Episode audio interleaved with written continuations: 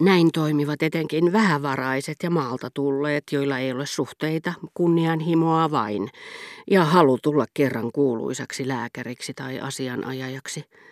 Tapojakaan heillä ei ole, eikä mielipiteitä, mutta he ovat päättäneet nopeasti omaksua sellaisia, aivan kuin hankkisivat latinalaiskorttelista vuokraamaansa pikkuhuoneeseen kaikkea mitä ovat nähneet ja ihailleet niiden luona, jotka jo ovat onnistuneet, lyöneet itsensä läpi hyödyllisessä ja vakavaraisessa ammatissa, minkä puitteissa hekin haluaisivat kunnostautua.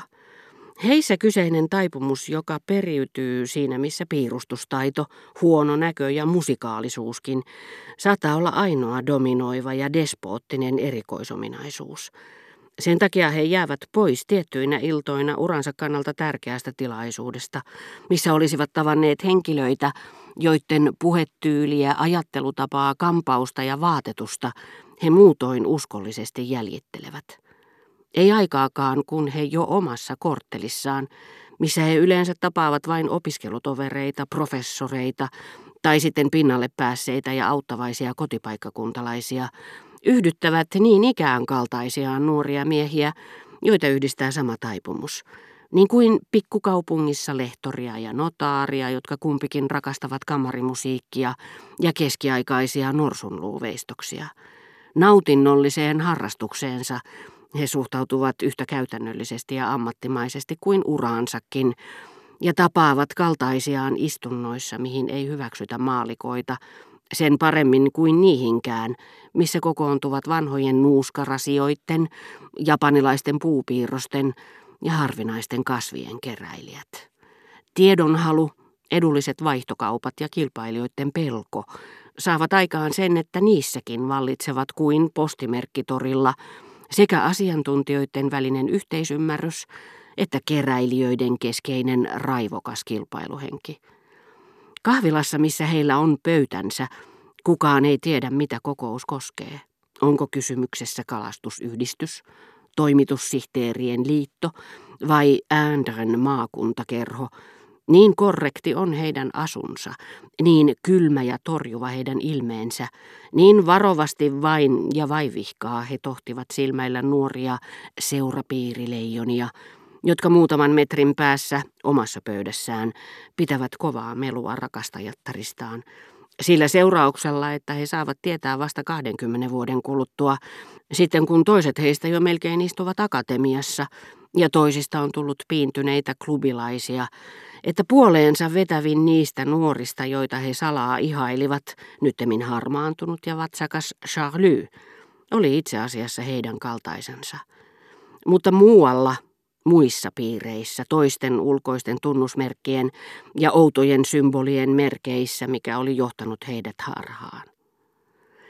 Mutta ryhmätkin ovat enemmän tai vähemmän edistyneitä, ja niin kuin yhtynyt vasemmisto – eroaa sosialistien liitosta ja Mendelssonin ystävät Skola Cantorumista. Tiettyinä iltoina erässä toisessa pöydässä istuu äärimmäisyysmiehiä, jotka päästävät rannerenkaan pilkistämään kalvosimen alta, joskus jopa kaulaketjun paitansa kaulaaukosta, pakottavat hävyttömällä tuijotuksellaan, naurun kiherryksellään – ja keskinäisillä hyväilyillään naapuripöydässä istuvat lyseolaiset lähtemään pakoon, niin että tarjoilija, jonka kiukku kytee kylmän kohteliaisuuden alla, kutsuisi mielihalusta poliisin paikalle, aivan niin kuin Reifysin kannattajiakin palvellessaan, ellei ajattelisi luvassa olevaa juomarahaa.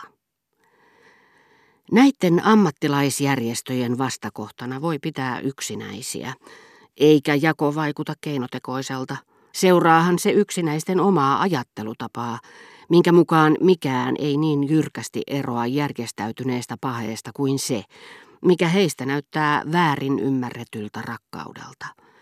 Hieman keinotekoinen se kuitenkin kaikitenkin on, sillä nämä eri luokat vastaavat paitsi erilaisia fysiologisia tyyppejä, myöskin patologisen tai vain yhteiskunnallisen kehityksen eri vaiheita.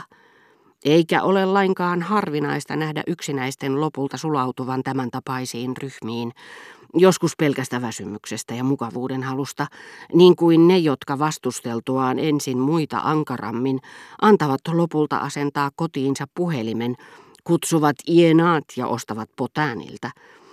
Heidät otetaan yleensä aika huonosti vastaan, sillä kokemuksen puute ja liiallinen haaveilu, mihin he kutakuinkin siveellisessä elämässään ovat joutuneet turvautumaan, ovat korostaneet heissä erityisiä naisistumisen merkkejä, joista alan ammattilaiset yrittävät päästä eroon.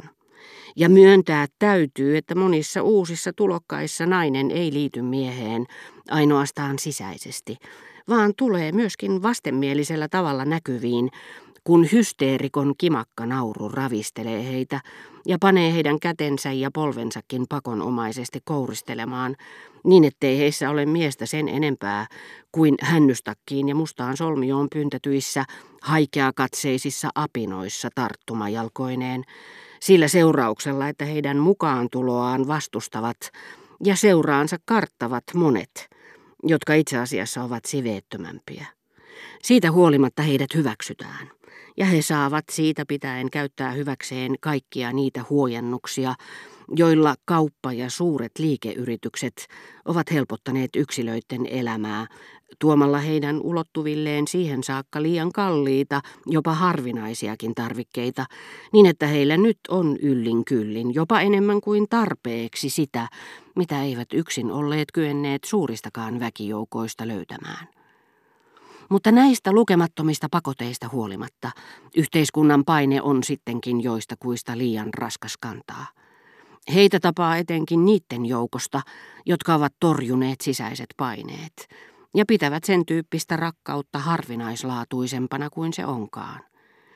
Jättäkäämme toistaiseksi syrjään ne, jotka taipumuksensa poikkeuksellisesta luonteesta johtuen halveksivat naisia – koska kuvittelevat olevansa heidän yläpuolellaan, tekevät homoseksuaalisuudesta suurten nerojen ja kulta-aikojen erikoisoikeuden, kääntyvät kumppania etsiessään niiden puoleen, jotka vaikuttavat sen arvoisilta, eivätkä niin kuin narkomaani morfiinia tarjotessaan, etsin niitä, joilla tuntuu olevan samoja taipumuksia.